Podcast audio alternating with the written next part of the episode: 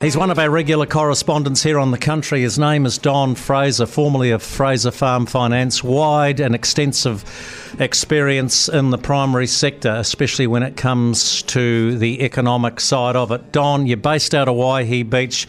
Cyclone Gabrielle has been an absolute shocker. The worst weather event, I think, of our lifetime. Did you? How did you escape, or did you escape relatively unscathed in Waihi Beach? Well, look, to be honest with you, Jamie, it bucketed because we, we've got a house up on, up on the hill on, built on rock, basically, and being a farmer, um, I insisted on, you know, excellent 150 millimetre drainage pipe spoutings and everything runs into the system, so I'm pretty hot on that. In fact, I put a note on the local um, Facebook page, clean out, clean out your gutters to make sure that you get the water down into the system. But anyway, um, rained heavily for, you know, three days and basically took two to three metres, um, sandhills and beachfront away. And uh, there's a house down there, probably going to get, it's like a metre and a half from the edge. And, you know, not pretty, Jamie. It's Hey, Don, we haven't got a great uh, connection here. We'll do our best. It's the trouble with uh, mobile reception around the country at the moment. We've been here before with floods. We've had Bola in 1988. People are uh, comparing this to Bola. The damage is definitely more widespread. I put it to you that this will be as costly, if not more costly, than perhaps the Christchurch earthquakes because it's spread over such a big area.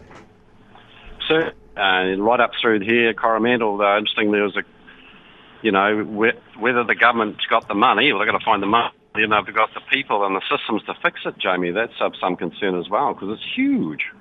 Look, what can farmers uh, who were relatively unaffected, and I know I'm down in Southland here where it's very dry, they would have loved some of that rain, but even here in Southland, they're rallying together, they're organising, trying to get some feed up to the likes of the Hawke's Bay region. I think the best thing you can do is give money initially, but we are going to need stock feed into those areas because, for instance, winter crops have been wiped out completely. And I know up your end of the country, uh, JSwap are doing quite a bit to organise stuff as well.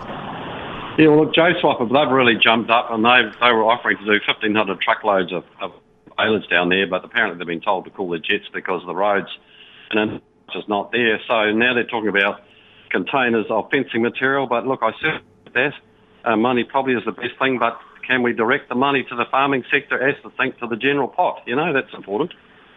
You're suggesting we need, and there'll be a lot of support for this, Don. You're suggesting we need to forget about virtue signalling, electric cars, and cycleways and concentrate on the basics. And I think this is kind of a back to basics moment in this country. We really need to think about our infrastructure and prioritise. Oh, totally, Jamie. And, uh, you know, the signalling and all that, that's just got to go. We've got to get the money back into the productive sector, and the only way we can do that is to rebuild. I think the horticultural industry was like approaching billion exports, wasn't it? And if it costs 15 billion to fix it, well, it's not a bad return on the government's money, probably, is it?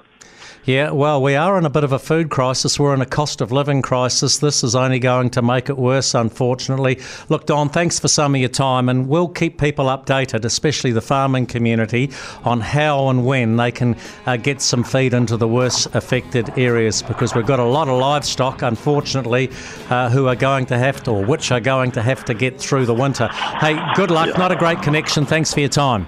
Thanks, Jamie. Sorry about that.